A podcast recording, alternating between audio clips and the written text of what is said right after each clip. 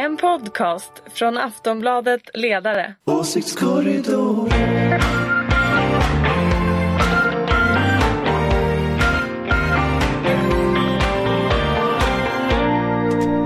Ja, vi börjar. Det här välkomna till Åsiktskorridoren. Det är Aftonbladet Ledarkedjas podd. Åsiktskorridoren är ju den här platsen där man inte får säga vad man vill i det här jävla landet. Men vi gör det ändå här. För vi är ju liksom... Vi, Alltså det är vi som är åsiktskorridoren, Ja. så det är vi som bestämmer vad alla måste säga. exakt, enligt, enligt eh, vem egentligen? Enligt Adolfsson Liljeroth Ja, i. DN. Överstestyrelsen för vad Ja. ni får tycka och tänka. Precis. Och vi du- har hemliga möten varje måndag. Och det här är Anders Lindberg som talar. Ingvar Persson också här. Absolut.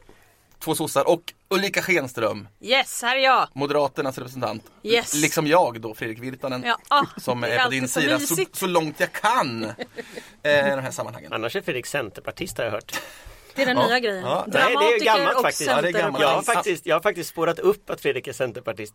Han gjorde ett partitest i Det är bara valet bättre och bättre det 90, där. 98 tror jag det var. Eh, och då blev han centerpartist. Och detta hittade vi när vi skulle gå igenom gamla Aftonbladet-klipp. Tänk om det skulle komma fram så att han egentligen ligger bakom Stureplanscentern. Ja, men det- Han är Stureplanscentern. Alltså det var, kan inte vara 98, alltså det, det, här stäm, det stämmer ju att det var, men det var, det var, det var, det var 2008 eller något sånt där, 2006 eller något sånt. Kan jag säga. Nej, Ja. det tror jag inte. Nej, men det var, det var ett test som gjorde mig till centerpartist. Det, Japp. Och det var, ja, strunt samma. Nej, det kan Men var, var du så sent? Då är du ju Stureplanscentern. Det var inte så Jag hängde mycket på Stureplan på den tiden, visst, jag var säkert inspirerad. Säkert. Anders tjatar alltid om det här, men det, nu skiter vi i mig, för det är första april idag. Ja. Jag såg en rolig grej, jag tror det var, eh, det var en tidning i Jönköping, jag tror det kan vara P4, Kalmar, Jönköping, Småland, som sa att ny landshövding blir Lena Philipsson. Ja. Ja, det hörde jag på radion också. Det är jätteroligt. Ja, varför inte? Nej, Det är en ganska bra idé faktiskt. Ja, tydligen har de saknat den länge. På Det är mycket sång på Men det är ju ingen som vet vem som Ja, är landshövding och, och, och liksom glitter och glamour, det är ju sånt där som har saknats sen Sigvard Marjasin slutade som landshövding i Örebro. Ja, lite glamour. Glitter och glamour. Ja, men har ni sett något, eh, något kul? Ja, jag var faktiskt en som de faktiskt eh, drog upp på Ekot i morse också. Eller om det var kanske var eh, P1 Morgon. Och det var den här eh, om hemligheten bakom det stora bassängbråket i, i uh, Uddevalla.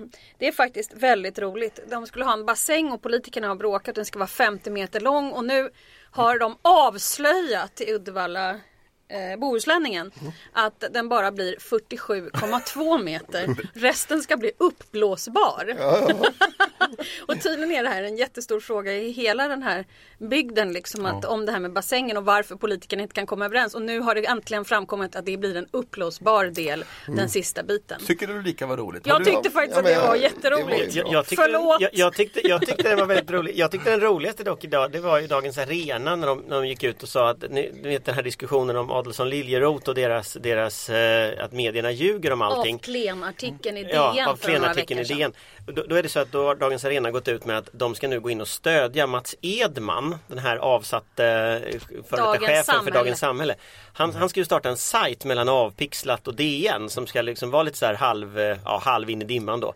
Och då går Dagens Arena nu ut med nyheten att Adolfsson Liljeroth kommer att ge 70 miljoner för att betala denna sajt. Och när man läser det här så tänker man så här Ja det här måste ju vara ett skämt. Ja, men är du man. säker på det Eller? Jag, skämt- Eller? Jag är helt övertygad Ja, med tanke på att det de, de, Det är ett skämt men, men Men jag tror inte de har Det 70 fattar ju vem miljoner det mesta helst. Jag tänker det, det är det som, Fast- annars, annars hade jag lätt trott på det. Om de Här, här eh, Adelsson har jag ju, brukar jag ju träffa på ibland, eller brukade ska jag säga, träffa på ibland på tåget till Ludvika. Eh, för han var ju inblandad i, i de här gruvprojekten i trakten. Vilka vilka gruvprojektet? Ja, alltså det, Ludvika är ju gammal gruv och, Ja, ja. och när eh, stålpriserna var som högst så försökte man gräva i varenda berg och fundera på om, om man skulle ta upp mer malm igen. Nu har ju, har ju den konjunkturen försvunnit alldeles men, men då brukade jag på, på rälsbussen från Västerås träffa på Ulf Adelsohn ständigt. Vad trevligt. Så lite i näringslivet men om det blir 70 miljoner vet jag inte. Jag kan, Nej, jag tror inte på den. jag kan avslöja innan vi går vidare att eh, det här är ingenting ni känner till såklart men den mycket eh, världs, den stora sajten Pornhub har idag, nej exakt, du ser ut som en fiollåda. Den, det är porr. Den, går man in där idag så hittar det, blir det Cornhub, då är det sensuella bilder på majs istället. det här lärde jag mig i morse. Ehm, Ja, Peter Hultqvist, vi måste ju bara snabbt... Eh, Jag har hört att han ska vara med i ditt, ditt, eh, det- du har ju blivit dramatiker nu Mm. Så att Jag har hört att han ska ställa upp och vara med och så. Det här med att skriva en pjäs om Peter Hultqvist, alltså hur tänkte du egentligen? Ja men han är ju för fan... Han är ju faktiskt inte vapenhandlare. ja, nej. Lite sådär, Ja, kräng, han kränger ju vissa saker visserligen, ganska stora saker. Ganska stora, vapen pjäser. faktiskt. De flyger omkring. Nej men alltså jag har hört att det ska vara så. Fortsätt inte aprilskämta du. Det som är sant är att jag har skrivit en pjäs som handlar om en vapenhandlare. Peter Hultqvist är inte med. Kan ni berätta vad, eh, vad han gjort den här veckan? Hulta Bulta, Hulta vad har han gjort? Han har varit i Köpenhamn. Ja. Eh, vad det nu var för någonting, det var någon slags nordisk försvarsministerhistoria, så är det på riktigt. Och Sen, sen kan jag berätta, jag har, har liksom eh, Vad gjorde han i Köpenhamn? Ja, det framgår väl inte riktigt, men det var någon typ av konferens. vad gör man där? Ja, gör man? Ja exakt, sådana saker. Sen, sen är det ju i Borlänge så, så väntar man ju fortfarande på att Peter Hultqvist ska ta fram Amazonen. Det är ju liksom det säkra vårtecknet. Så bilen Amazon. Alltså bilen Ja men det här måste vi ha en bild på. Ja. När han tar ut Amazonen. Ja, nej, men det är riktigt. Det, Ja, det är för perfekt ju- att ha i en den är- radioprogram, eller hur? Ja, Kan- Kan vi efterlysa det Ja, kanske förlåt, från men någon, bad någon. Men kan vi efterlysa det från någon, Ja, vi någon efterlyser eh, här nu. lyssnare så kan vi, vi, kan, vi kan alltså berätta om hur Ja. bilden ser ut i, i nästa avsnitt. Ulrika- eller lägga den på Twitter. Ulrika kommer beskriva den den in i detalj, vi lovar. Mm. Ja, om någon har en bild på Peter Hultqvist och hans Amazon som kommer fram snart så vill vi väldigt gärna ha den. California vit, är den det också? den är, jag skulle tro att det är den. Med den lister är, och krom. Verkligen. Oj, jag trodde, att. Ja. jag trodde de sjöng California Beat. Alltså Nej, som- nej, nej, nej, nej. Som i- alltså, sväng från Kalifornien. det här, nu bara för att alla ska vara med så, så är detta alltså. Vansbrobandet Svenne Rubins Ja. som eh, Dunka har en, dunka, dunka. ja det är en annan sång. Ja, Det är en helt annan låt. Är det? verkligen. Men samma banden då? Det är sam- verkligen samma band. Hur går den här då som ni sjunger på? Sjung nu. Ja, men det här är... Det här, gammal Amazon. ja, ja, med precis. lister och krom. Rattibakelit. Mm. California vit. Så. Ja, men det är sån där? Sadeco-musik. Och jag är från Hur Vasastan. kan du så mycket om det militärindustriella komplexet Anders? Det är... Hans Amazon har väl inget med det militära komplexet Nej det har inte. Vi, Nej, måste vi efterlyser här med. Hulta Bultas Amazon. Så vi äntligen vet att det är vår. nu har vi ju tramsat enormt mycket här. I första april. Grattis kära lyssnare för att vi, vi har varit lite skojiga, eller ni. Nu, men nu snackar vi, tycker jag, vi börjar med att snacka om könskriget i politiken. Eh, det var väl inte rubriken, men i, det har gjort en initio undersökning om vad kvinnor och män då, hur de ser på framförallt partiledare.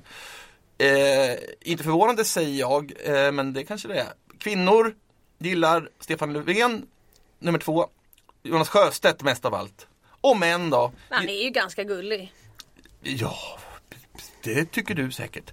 Eh, och det gläder mig att du tycker det. Kan jag, få, och kan jag berätta vad Helt ur män... balans. Vad män ja, exakt. Att, du- att du börjar bli så där kärleksfull mot vänstern. Anna Kinberg Batra är näst mest poppis bland män och populärast är naturligtvis Jimmy Åkesson. Eller jag säger naturligtvis det här. Eh, är det så naturligt? Att han är mest poppis är väl kanske inte helt eh, naturligt men, men eh, Men det handlar väl inte om, eh, alltså det är inte, i det här fallet tror inte jag det handlar om just han som person utan de gillar politiken eller de, eh, det är auktoritära, auktoritetsbundna män. Nej men kvinnor och män kanske ser det olika. Det är ju, jag tycker ju att det är dåligt att man ska liksom behöva dela upp det på det här sättet. Men, men kvinnor och män kanske är olika känslomässiga i, i sitt val. Att kvinnor kanske är mera eh, traditionellt mer känslomässiga. Kanske går mer åt vänster än vad män gör. Jag kanske har helt fel men jag försöker bara läsa den här. Vi har då den här eh, eh, sammanställningen här på bordet mellan oss. Tittar på den samtidigt som vi pratar här. Vad är det som är känslomässigt med vänstern då? inte, inte, Ja, men inte bara det här att jag sa att jag tyckte att Jonas Sjöstedt var rätt gullig. Det kanske... Ja. Men är det inte så att liksom Jonas Sjöstedt nog är rätt gullig? Alltså om man tittar på... Han är ju alltså, mjuk och liksom, han, han, han har inte- en ganska trevlig framtoning. Han har en trevlig framtoning. Däremot Jimmy Åkesson har ju ingen trevlig framtoning utan, utan där handlar det nog väldigt mycket om att det är så att säga en grupp eh, ja, arga, missnöjda människor som, som eh, företrädesvis män som ju röstar på det här partiet. Och så har det faktiskt varit alltid. Att, att Jo, men- man brukar säga så internationellt ofta att, att när ett sånt här liksom högerextremt parti eh, får kvinnoröster, det är liksom då de bryter igenom den här 20 vallen och blir ett stort parti. Och det kan vi ju säga här att det har inte Sverigedemokraterna riktigt gjort. Utan, utan om de ska öka så måste de börja vinna kvinnor och då tror jag kanske att det kan nog faktiskt vara så att de har fel partiledare för det. Och skulle- så. Tittar vi på Frankrike till exempel, de gjorde det här när, när, när de bytte partiledare till, Mm. till Marine Le Pen. Eh, Så att jag menar, så länge Åkesson finns så är nog chansen ganska stor att kvinnor inte vill rösta på det. Nyc- nyckelfrågan för högern om man vill göra just det, alltså bryta igenom bland kvinnorna brukar väl, eller nyckelfrågan kanske för varje politiskt parti eh, är väl just att exploatera trygghetsfaktorn. Ja. Att, att så att säga, säga vi garanterar trygghet och, och det gör ju det försöker ju Sverigedemokraterna verkligen göra, de väldigt medvetet till och med. Sen är det väl fortfarande så att det är Sen är det ju intressant också att nu har vi inte några jämförelser här mot vad en tidigare mätning visar. Men de har ju inte någon av de här politikerna särskilt höga siffror rent, alltså rent generellt. Om tittar liksom på, om vi skulle titta tillbaka till Göran Persson eller Fredrik Reinfeldt. Så tror jag de låg på högre siffror från början. De här ligger ju någonstans, vad, är det någonstans sådär 33, 32, 28, 27 och, Och nu är du inne på det allmänna då, det förtroendet. Nu menar, Ja, ja, men alltså, det är Nej, inte vi- särskilt höga Nej. siffror för någon. Till och med Annie Lööf har gått ner rejält med 7 till exempel. Vi ska bara säga då, så ni vet att, att just kvinnor, bara 16 eh, uppskattar Jimmy Åkesson, apropå det, vi talar om, av kvinnorna då. Eh, men en annan sak, vilket är genomgående, alla, alla, Har problem med Åsa Romson. ja, alla grupper, ungdomar, kvinnor, män. Alltså det, här, det, det kan ju inte bara vara det gamla vanliga hatet mot kvinnor och miljöpartister. Det här måste vara någonting mer hon gör fel, eller? Alltså där, där, är nog, där är nog problemet Åsa Romson. Att eh, hon har ju inte lyckats få igenom särskilt mycket politik. De frågorna som fanns eh, som Miljöpartiet var förknippade med så kan man väl egentligen säga att man har förlorat i stort sett allting. Och hon är ordförande för, eller hon leder då eh, deras profilfråga, miljön och den har hon misslyckats med. Sen har hon ju misslyckats också på en massa andra områden med, sin, med sina båtfärger och annat. Ja, som och liksom hon- stärker den här bilden. Och så. jag tror också att hon kanske inte känns som en person som Svenska folket traditionellt har velat ha, alltså de som tar ansvar och visar att man kan ta ansvar. Fridolin Genom säga- de här olika typerna av däremot- och så vidare. Bara för att lyssna och hänga med här, så Fridolin är ju då, fast hon är samma, han är samma parti, är betydligt mer populär hos kvinnorna då. då. Inte hos män naturligtvis, det är näst botten. Men så där, där har vi ändå, där han går hem hos män då, är det, är det kanske den här gullighets, eller kvinnor, är det den här gullighetsfaktorn Det, du är- pratar om? det är ju att verkligen undervärdera liksom Ja. kvinnors syn på politiker. Men, men, Men om man, om man, ja. om man, om man, tänker, om man tänker att så här att, att, att det finns ju en annan faktor som ligger under den här frågan och det är ju vilka frågor män och kvinnor tycker är viktiga. Och då är det ju traditionellt så att män och kvinnor faktiskt också tycker olika frågor är viktiga. En fråga som kvinnor i väldigt hög utsträckning tycker är viktig är skolfrågan som han leder. Så att man, man, man ska nog inte underskatta att liksom under det här så är det inte bara liksom folks charm och vilka frisyrer de har utan det är också riktig politik. Alltså vad man tycker, vilken politik de driver och vad man tycker om de och, frågorna. Och, och tittar man då på mansligan då med Jimmy Åkesson som har högst förtroende så män traditionellt sett eh, är ju oftast mest intresserade av den ekonomiska frågan. Att man har stabila ekonomin, eh, alltså stabil ekonomi och, och finanserna i ordning och sånt där. Och han pratar ju väldigt mycket om kostnader. Det är det jag menar, liksom rent generellt. Så det kanske appellerar till. Visst, nej, men så är det. Och, och, ja, men det är inte så konstigt att det blir på det här sättet för vi, vi lever ju också i ett land där, där, till, ex- där mäns och kvinnors villkor i vardagen är väldigt olika. Alltså inte minst har vi en extremt könsuppdelad arbetsmarknad där, där män och kvinnor jobbar i olika branscher. Det kanske inte är så konstigt att man, att man ser lite olika på politiken. Men det är samma sak som med alltså, invandringsfrågan som ju fortfarande är den hetaste potatisen. Där är ju till exempel då Sjöstedt mycket generös medan Åkesson inte är ett dugg generös kan man säga. Fast och där det- är också det- män och kvinnor skiljer sig exakt på det viset. Ja, också. och, och jag tror att man, ska, man, ska, man måste liksom tänka just att det är politik i botten här. Och, och, och sen som Åsa Romson sticker ut och sådär, men liksom grunden att vänstern i högre utsträckning attraherar kvinnor, att högern i högre utsträckning attraherar män. Så har det varit under väldigt lång tid. Vad, vad som är spännande med Fredrik Reinfeldt till exempel, det var att han började ju bryta igenom det där och, och liksom vinna mera allmänt. Och, men, men man kan säga att det har ju gått tillbaka. Och det är intressant att det har gått tillbaka trots att man har då eh, Anna Kinberg Batra som ju ändå eh, man kan tänka sig skulle kunna attrahera de här väljarna. För tittar vi på uppsättningen partiledare just nu så på ena sidan så har du Fridolin, du har Löfven, du har eh, eh, Sjöstedt som syns väldigt mycket som är män. På den andra sidan så har du nu i väldigt hög utsträckning kvinnliga partiledare, tre av fyra. Och ändå så bryter man inte igenom det här könsgapet. Nej, det är att- så att- förvirrande så att det här att de det, manliga- det gör att jag tror att man måste liksom konstatera det Men har det med var ju politik att göra. förtroendet för, för, för Anna Kinberg Batra personligen. Men om du tittar på vissa mätningar, nu har vi ju en Aftonbladet-mätning här men det finns ju många mätningar som också visar på eh, att Moderaterna har börjat eh, ta till sig många fler kvinnor när det gäller val av parti. Så ska vi ju komma ihåg. Så att, så att det, här, det här skulle vi kunna analysera om i Men det verkar, alltså. det verkar ju samtidigt Men vara borgerliga Fast det verkar samtidigt vara borgerliga kvinnor. Och det är också ganska intressant. Säkert, det är men, ganska det, intressant men det är ändå att, ett, flöde med det. Absolut, det är ett flöde. Men det intressanta här det är ju att förut var ju Annie Lööf på något sätt den Mm. Men enda de kvinnliga partiledaren och. Maud Olofsson innan. Exakt. Och nu går de mera, mera brett och det kan ju också bli dödsstöten för, för KD, vilket ju är lite intressant. Ja, de ligger ju, eh, De ligger ju alltid under- dåligt, men de under kommer- 4 procent. De kommer ju ändå alltid in, man blir aldrig Och av här ska vi då påpeka att idag börjar Annie Lööf eh, jobba igen. Hon? Så hon kanske ö- ökar sin... Hon begick en debattartikel i Dagens Industri idag. Mm. Och hon börjar jobba igen efter mammaledigheten och då kanske det går, ner här, eller går upp den här minskningen av förtroende på hela 7 procentenheter. Som hon haft. Ja, ska, har vi något mer att säga om eh, kön som faktor i politiken? Millions of people have lost weight with personalized plans from Noom, like Evan, who can't stand salads and still lost 50 pounds. Salads, generally, for most people, are the easy button, right? For me, that wasn't an option. I never really was a salad guy. That's just not who I am. But Noom worked for me. Get your personalized plan today at Noom.com. Real Noom user compensated to provide their story. In four weeks, the typical Noom user can expect to lose one to two pounds per week. Individual results may vary. Nej. Eller ska vi gå vidare till Alliansen, alltså högeralliansen som ju Denna Ja. chocknyhet som kom. Ja, alltså eh, allianspartiernas partisekreterare skrev en, någon slags Ja, gemensamt valmanifest. Nej, Nej, det gjorde de inte. De skrev, de. Ja, men de, de skrev en debattartikel för att tala om att vi tänker gå till val tillsammans. Och denna, denna chockvåg som gick genom oss alla. Men, har men, jag men, men det är också, det, är också de, det finns ju en utredning som den här artikeln baserar sig på Mm. som är eh, på 25 sidor eller 24 sidor. Eh, Har du läst hela? Jag har läst hela och Mm. den innehåller mycket, några diagram och sådär som var trevliga. Men, men det intressanta med, liksom, det finns två saker tycker jag som är intressant i vad Alliansen gör som analys. Det ena är varför man förlorade andra mandatperioden. Mm. För där säger man just det att liksom regeringskansliet tog över förvaltnings eller idéutvecklingen för partierna.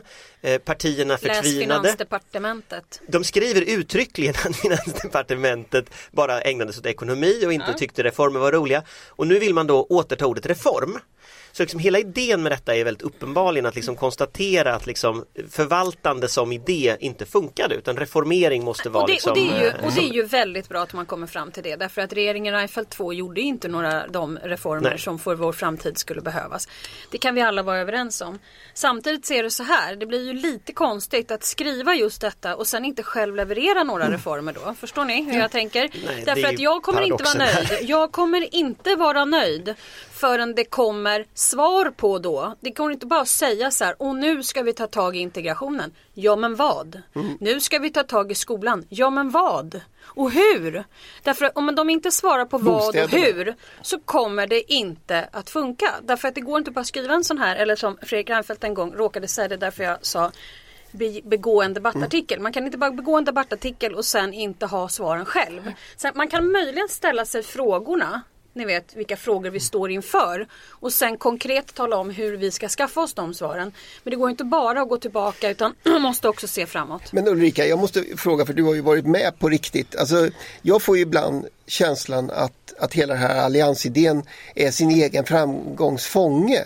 Alltså, att det, att det har spritts en bild av, i, inom, också inom de borgerliga partierna i nästa generation, så att, säga, att, att det här alliansbygget verkligen handlade om att man tyckte så mycket om varann och tyckte att det var så himla roligt att uppträda tillsammans och, och allt det där. Och att allt det hårda jobb som faktiskt låg bakom att skapa den där på något sätt har försvunnit in i en grå dimma av historia. Och, jag menar, vi såg ju det där när Annie Lööf skulle arrangera korvgrillning Ja, nej, i, i, i liksom Maramö. Och, och någonstans känns det ju som man är tillbaka i det där. Nej så här är det, så här är det. Det hade aldrig kunnat bli en allians om det inte hade varit just de fyra partiledarna som var just då. Det, det var en, lyck, en, liksom en lyckosam tid då partierna var i, de, eh, liksom, i den utvecklingsgrad så att man kunde mötas. Och då- Men det intressanta är ju att de hade ju, det gjorde så ont för alla de här fyra partierna att komma överens. Det gjorde så ont. Jag har varit med på så många överläggningar och så många liksom, förhandlingar. Och det var på riktigt. Det var verkligen, verkligen inte att liksom grilla korv eller stå på någon tågstation utan det jobbet som gjordes bakom där det var ju det som var på riktigt. Och många, av, många människor tror säkert att det var massa så här PR-projekt och sådär. Det var det inte alls. Det råkade göras många, många, många fel ut med vägen och sen råkade det slumpa sig så att det blev bra. Men det var inte så att Lars tyckte att Men, allting men, var men det är ju inte heller hela riktig tiden. slump utan, utan, utan det intressanta här. Så, och det, Men vänta Jo men om du lugnar dig för att det var verkligen en slump. Det skulle inte vara något möte uppe hos Maud till exempel i Högfors. Det råkade slå Badtunnamötet. som det inte fanns eller någon badtunna. Men det, det, slumpade sig så att det råkade komma ut i media och det var ingenting vi satt och liksom så här, "Hehehe, hur ska vi göra det här? så, så, så var det. Nej men Va- va- allvarligt talat, nej, men då? allvarligt talat. Nej men, men det är klart att Ulrika har rätt i Ja, ja. detta att, att politiska processer här alltid är böckerna mera så har jag liksom berättat mycket av den storyn Jo. om hur det där gick till. Jo, Och men jag- jag har läst dem och Därf- det- det- Därför att det går inte att kitta samman på något annat sätt än genom politiska förslag. så, så är det. Och det är Men- det som är det framgångsrika framöver också och måste vara. Därför att det handlar inte om att gosa ihop hit eller dit. Och det kommer att vara något parti som är förbannad över någon Men vad fråga. du säger nu är att du dömer ut det här? Nej. eller? Nej, jag Det- dömer det- inte ut det här. Jag säger bara att Nu det här kan ordet. inte börja så här utan att det också kopplas till de politiska förslagen man gemensamt ska gå till val Nu, på. nu vill jag säga någonting om detta för att, för att den beskrivning eh, som Ulrika ger nu är ju naturligtvis helt riktig i den meningen att politik alltid är mera slump än man tror. Men det är också så, eh, och för den andra sidan av den här historien, den är att det fanns ett antal personer som ledde utvecklingen och som Ja. tog befälet om man Precis säger så. så, över eh, alliansens utveckling. Och om man läser till exempel eh, Fredrik Reinfeldts den här halvvägs, den här memoarboken, så är den extremt intressant för att, för att det är så oerhört tydligt att hade inte Anders Borg och Fredrik Reinfeldt drivit den här processen och, och jag menar, han beskriver det ju som att Lars Leijonborg i princip på varenda möte vill gå ut och, och lämna det alltihopa. vill han ju. Och, och, och den här processen som man, som man ser nu i Alliansen den, den saknar två väldigt viktiga element. Eh, därför att man måste ha en bra planering, man måste ha en idé för att ha tur.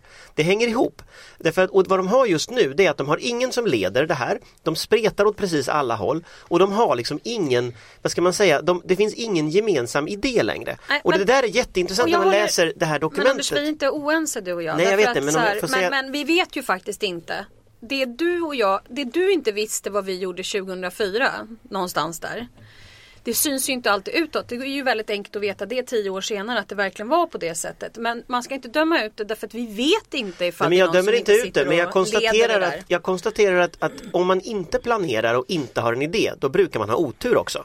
På samma sätt som Alliansen hade tur då när man drev processen framåt så ser man väldigt tydligt när man läser det här dokumentet att det är fyra olika krafter som drar åt fyra olika håll som vill fyra olika saker och det ser inte ut att funka. Och när, dessutom har det blivit ungefär som en sån här DN-led, alltså ledare i Dagens Nyheter att man har en lång problembeskrivning över allt elände och så kommer man fram till att vi måste prata mer om saken. Och, och precis på samma sätt är, är liksom det här upplagt. Att, eh, vi kommer nu och ta, eller Alliansen säger ju i praktiken rakt ut att de kommer att ta time-out i två och ett halvt år. Mm. 2018 kommer de att komma tillbaka med, med gemensam politik och jag kan förstå de borgerliga det- väljare det- som blir rätt sura på Ja, att man inte man röstat in de här. Men jag skulle inte säga att man ska döma ut Vissa det där. dem är sura. Det tar väldigt lång tid att i varje eget parti göra sin egen utveckling innan man kan börja förhandla. Så är det ju. Och det är kanske så de har tänkt sig att de ska gå hem och förhandla själva internt i partiet. Sen kan man börja förhandla för annars vet man inte var man ska börja någonstans. Fast inför valet 2006 då började man jobba Man, ungefär så här. gjorde det, ja. Ni gjorde Ja, det ja, ungefär så här 02. dags. Ni började. 02 ja. började vi. 02. Men alliansen, lips. 02. jag vet, men alliansen började ungefär två och ett halvt år innan. Nu 04. slutar man två och ett halvt år innan och säger att man ska ta paus till valet. Men det vet vi ju inte. Alla, alla sätt skriver idag. Det det. enda absolut viktigaste här oavsett om det är Alliansen eller om vi pratar om Socialdemokraterna eller något annat parti för den delen. Det är A och O med någonting som heter politikutveckling som skapar reformer för att det är det oavsett man eller kvinna som väljare vill ha ett svar Fast på de hur vi skriver ska. rakt ut. Alliansen har ju på ett sätt blivit könskrigets Ja, men fånge vi är väl också inte här. oense om det här, eller hur? Ja, jag tycker det är väldigt Skriver intressant. de eller skriver de inte att de ska ta paus i två och ett halvt år? De skriver att de ska återkomma 2018. Tills dess ska de utveckla utvecklas. De ska, det är så här, Ja. vi, vi ska ha egen tid. Då har typ. ni båda rätt. I, i, bakom kulisserna kommer det pågå ett utvecklingsarbete. Hade de velat ha makten nu hade det väl bara varit att lägga en egen eh, budget så hade de Jag så tror, de får den. jag tror Jag tror Löfven, inte någon vill ta över makten här jag tror. Löfven sover nog väldigt lugnt efter den här utvärderingen som Alliansen har gjort. Ja, men det är intressant att, eh, att eh, Alliansen tuffar vidare. Ja. Eller, eller vilar Men en jag stund. var inte, men jag det var, alltså det var ju inte direkt någon chock liksom. Parti, Inte. partiprogrammet, den här eh, Afton, Aftonbladets sån här eh, tv-show gjorde ju så här skilsmässobarn. De gjorde det här som liksom så här, vi, vi älskar er kära barn, vi ska bara ta en paus och sådär. Den är ganska rolig, gå in på webben och titta på den. Men den jag var tror att hade de inte skrivit den här då hade vi suttit här och tjafsat om varför de inte säger något. Så att jag tror att, eh, mm, Det hade också kunnat bli ett bra program. ja eller hur? Det är så ekonomin finansieras. Ja, vi måste ju, alltså löne, avtalsrörelsen, detta schabrak som du ju har en egen podd om Ingvar. Absolut. Vad heter den? Den Lönepodden? heter Lönedags och Lönedags. Kommer, kommer i slutet på varje månad, företrädesvis den 25. Där är vi verkligen, en, en, ni är verkligen nere på nörd, nördnivå. Vi måste liksom, här, är ju, Ja. här, här får vi vara på nördnivå. Ja, Igår hände ju någonting. ja, Igår kväll. igår kväll hände någonting. Ja, var, det, var det någonting bra? Jag tror att det var bra, eller det var bra. Det, det är väl alltid bra när man kommer överens. Det blev ett avtal mellan industrins parter, alltså de stora företagen kan man säga. Och även om jag inte får säga så för då kommer informationscheferna på, på Svenskt Näringsliv och, och rasa. Men, men eh, de stora eh, företagen och eh, fackförbunden, både tjänstemän och arbetare i industrin. Så detta har satt ramverket nu då? Det, det, det som är viktigt med det där det, är- det är att eh, nu kan alla de andra förhandlingarna om alla andra löner börja på allvar. Därför att sedan 20 år så har man en eller har det funnits en sorts grundidé om att de här industrilönerna ska sätta normen för alla andra. Eh, och eh, Alltså nu håller Anders och Ulrika på att ta selfies Ja. på Nej, varandra. vi tog bilder på Ja, varandra. bilder på varann medan Ingvar pratar. Ja, alltså, så är ni, ni är så oseriösa. Ja, visst är det hemskt. Ja. Hur som helst, eh, som sagt det ska vara normen för det här. Så att Mm. alla andra förhandlingar har ju liksom stått stilla i väntan på det här. Sen, sen är inte alla överens om att det där ska vara normen men så länge den inte har funnits så har man heller inte kunnat vara osams om vad det är man är osams om. Så nu börjar förhandlingarna på riktigt, riktigt. Men hur är det Ulrika då, för att förenkla det lite. Var- Varför är ni på näringslivssidan alltid för... Ni så... på näringslivssidan. Ja, men du måste väl som moderat... Försök inte Ja. med det där. Ni inom högern. Ni okej. inom vi, högern vi, vi ställer om snart. frågan då. Ni inom högern är alltid emot höjda löner. Eh, Nej. Och ni inom vänstern är alltid för höga löner. Jag ska säga att jag Va- varför tycker att den är- här svenska modellen funkar. Jag har inget annat inlägg än att jag tycker att den svenska modellen funkar jättebra. Jag tycker också, och det vet både eh, Ingvar och alla andra i det här rummet, att vi har väldigt få strejkdagar i det här landet och det beror på att vi kan alla vara stolta över att vi har en bra svensk modell. Vad är du för moderat egentligen? Men vi kan, ja, ja, nymoderat, Vakna. absolut. Ja, precis. Är naiv och verklighetsfrämmande nu igen? Men, men nyckelfrågan nu om man tar, om man tar vidare Ingvar slutade, handlar ju om vad som händer nu med alla andra avtal och alla andra förbund och, och, och, och den, den, den fråga som är, kommer det här nu att gälla som en nivå eller kommer man att fortsätta kräva mer och ungefär hur mycket mer kommer man att kunna eh, få ut av, av den här lönerörelsen? Och, så att jag menar, det här är ju absolut inte slut nu. Nej. Och, och svaret på den frågan är, eh, är inte ett svar utan flera olika. Alltså det finns, den konflikt som alla nu lyfter fram är ju den här att byggfacken, några, alltså Byggnads och målarna har, har redan sagt att vi, vi vill komma till förhandlingar, vi vill ha mer, det är man liksom inne på och, och vi vill ha vi är beredda att strejka för att få det. Eh, nu kommer andra förbund som till exempel de handelsanställda och vilja ha inte mer för de kommer att vilja ha betalt i kronor men det betyder att det blir lite fler procent och så blir det bråk om det där. Allt det där kommer att försiggå offentligt Ja, och det, och, och det är och ju stort. det som är hela poängen att det är också offentligt. Just det. det, som, det som, men sen finns det problem som inte kommer att vara offentliga och som kanske egentligen är, är knepigare för arbetsmarknaden på lite lång sikt och det är att väldigt många avtal har inga siffror alls. Utan lönerna där bestäms inte alls i de här förhandlingarna och det finns inga normer som gäller. Och så där. Så att jag, tror, jag tror att arbetsmarknadsfrågan, och det är ju alltså det som gör det här stort när man går tillbaka, det är ju den som kommer ihåg eh, den som kommer ihåg det här eh, vet ju att på 90-talet när, när det var ekonomisk kris då pekade ju till exempel Göran Persson just på lönebildningen som en av de stora svaga punkterna i svensk ekonomi. Sen dess har det fungerat. Frågan är om vi nu närmar oss eh, ja, nya problem. Och jag har inte ett helt säkert svar men de kommande månaderna blir jättespännande. Så hur mycket kommer vi journalister få i, i, i, löneökning? Vi kommer nog att hamna rätt nära de här 2 procenten som man gjorde, eller drygt 2 procenten som man gjorde upp om eh, igår. Journalistförbundet brukar göra som Unionen säger åt dem. Okej. Ja, ska vi avsluta med eh, Stefan Löfvens utspel om att Säpo ska få utreda och eh, typ skriva ut en egen check på hur mycket de behöver? Det var väl det han Det sa? var- I stort sett. Ja men det är väl inte så dåligt. Eh, Ett sånt säkerhetsläge som vi har så behöver de väl ha. Men jag vet inte, man kan inte bara äska pengar genom en sån där. Man måste ju berätta vad För, man ska förra gången också, handlade det väl om ungefär 65 miljoner i ökning och Säpo har ju en budget på ungefär 1,2 miljarder per år. Men, men, men nyckeln i det här handlar väl snarare om en annan fråga och det är väl liksom synen på, eh, på eh, vem som ska hantera de här frågorna numera. Och där har vi väl konstaterat det att det är Säkerhetspolisen som kanske bäst har möjligheten både att ta hand om de här jihadisterna när de kommer hem men sen också att genomföra den lagstiftning som nu kommer upp. Därför att du behöver ha ett, ett förebyggande arbete för att folk inte ska åka iväg till de här terrorgrupperna. Och jag menar, lite pinsamt är det ändå att vi, vi, menar, vi, vi lyfter hela tiden fram att det är ett hot för oss att de här personerna kommer tillbaka och det är det ju. Det är ju uppenbart från Paris och Bryssel. Men det är ju också ett ganska allvarligt problem att Sverige exporterar terrorister som begår ohyggliga övergrepp i, i Irak och Syrien. Exakt. Och det är klart att, att nu greps det fyra personer i Turkiet här för några dagar sedan som var på väg till IS eller vad de nu var på väg till. Och det är klart att det här måste man ju få stopp på. Och jag ser ingen annan möjlighet än att Säkerhetspolisen är de som får den uppgiften och både så att säga, ta hand om folk när de kommer tillbaka men också så att, säga, att ha Ja, det kan större knappast möjligheter att vara något kartlägga. kontroversiellt. Jag tycker mest att det är Jag roligt att det. Anders Lindberg idag för fram faktiskt eh, Anders Ygeman här i, i podden. Jag väl berätta för lyssnarna att, ehm, att uh, Ulrika håller upp den här tidningen och visar Ygeman borde ta befäl i alla kriser och sen en Just- stor bild. Just det där handlar nu ju förstår då- man vad ledarsidan vill. Ja, just det där handlar ju då inte om, om Nej, nej, nej, eh, det där- terrorister utan det där handlar om den allmänna civila krishanteringen. Det har Alla dock kriser en koppling. Ja, Alla, alla kriser. ja, och det har en koppling till terrorism. Därför att om du, om väl, väldigt Anders, många... Anders, nej, men du kommer jag- inte få förklara det här, det är ledsen. Det är ju-. Du, du får leva med att du skrivit borde befäl i alla kriser. Det här, det här var vad, vad lyssnarna får ta med sig härifrån. Det är så det är. Alla blir stoppade. Ingvar blir stoppad, du blir stoppad. Ulrika, Jag blir fick, alltid Ulrika stoppad. fick sista ordet i hånet mot dig idag. Som vanligt. Tack för att ni lyssnat. Eh, Åsiktskorridoren är tillbaka om en vecka med Ulrika Schenström, Ingvar Persson, Absolut. Anders Lindberg eller också Karin Någon Pettersson eller någon annan. Men du är ju Jag är Ulrika. här. Och jag är här, Fredrik Virtanen. Tack för att du lyssnade. Trevlig helg!